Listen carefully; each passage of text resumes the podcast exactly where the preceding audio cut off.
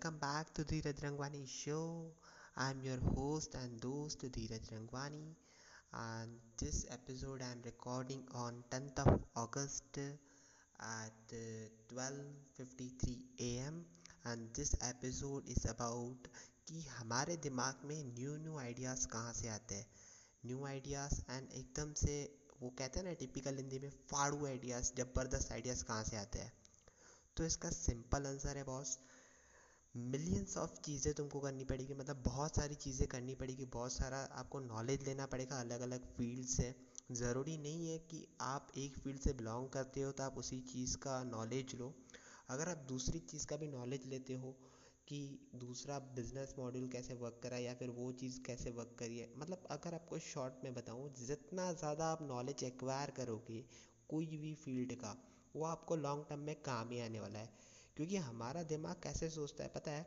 वो हमेशा स्ट्रीम्स में सोचता है। फॉर एग्ज़ाम्पल अगर मैं आपको कहूँ अभी गर्ल तो जब आप गर्ल सोचोगे तो आपके दिमाग में कोई एक लेडी रहेगी, कोई गर्ल रहेगी जिसका नाम आएगा राइट उसके बाद में आप उसके बारे में कुछ और सोचना शुरू करोगे।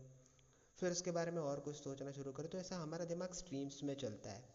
तो एक गर्ल ये इंफॉर्मेशन मुझे पहले थी। उसके बाद में गर्ल एज ए इंफॉर्मेशन एक लड़की थी, वो इंफॉर्मेशन थी मुझे। तो इस तरीके से मैं कंक्लूशन पे आया कि this is a girl and her name is Shweta and she is beautiful and her voice is good and she is my good friend तो हमारा दिमाग इस तरीके से सोचता है। तो जब हम कोई आइडिया सोचते हैं तो हमें ज़ोर नहीं लगाना पड़ता है। खुद ब खुद हमारे दिमाग में आ जाती है। तो इसके लिए हमें करना इतना सिंपल होता है कि सिर्फ़ और सिर्फ़ नॉलेज एक्वायर करना है। जितना ज़्यादा नॉलेज समेट सकते हो, समेटो। क्योंकि हमारी जो मेमोरी दी है भगवान ने, वो बहुत बड़ा प्रोसेसर है बॉस कभी हैंग नहीं होगा।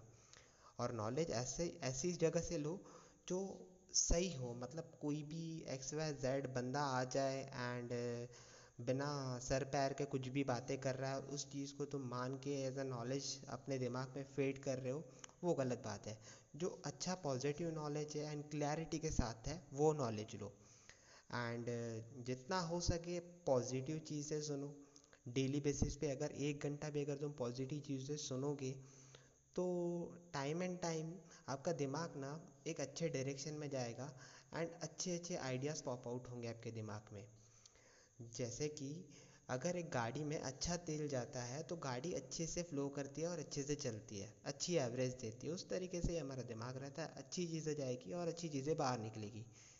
जैसा इनपुट रहेगा वैसे ही आउटपुट रहेगा।